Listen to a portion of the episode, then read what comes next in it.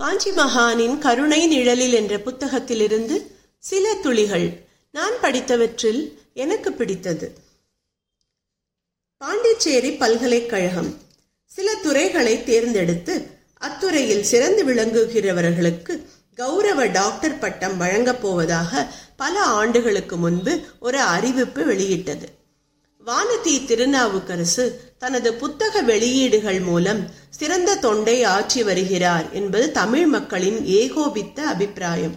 அதனால் புத்தக பதிப்பு துறையில் சிறந்து விளங்கும் அவருக்கு டாக்டர் பட்டம் வழங்க சிபாரிசு செய்திருப்பதாகவும் திருநாவுக்கரசு வாழ்க்கை குறிப்புகள் வேண்டும் என்றும் கேட்டிருந்தார்கள்.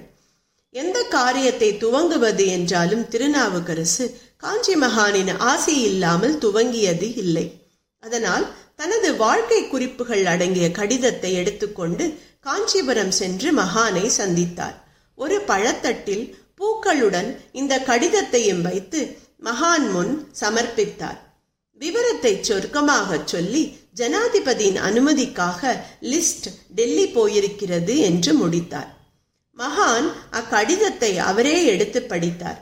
அவா வேற தாராளமா நாம தான் ஏற்கனவே உனக்கு சமய இலக்கிய பிரச்சார மணின்னு பட்டம் தந்தாச்சே என்று சொல்லி அக்கடிதத்தை பழத்தட்டிலேயே போட்டுவிட்டார் உடனே தன் உதவியாளரை அழைத்து ஒரு சால்வையை கொண்டு வரச் சொல்லி அதை வானதி திருநாவுக்கரசுக்கு அணிவிக்கச் செய்தார் அத்துடன் இல்லாது தனது மார்பில் இருந்த பவள மாலையை கழற்றி வானதியாருக்கு அணிவிக்கச் செய்தார் மகானே பட்டம் கொடுத்த பிறகு.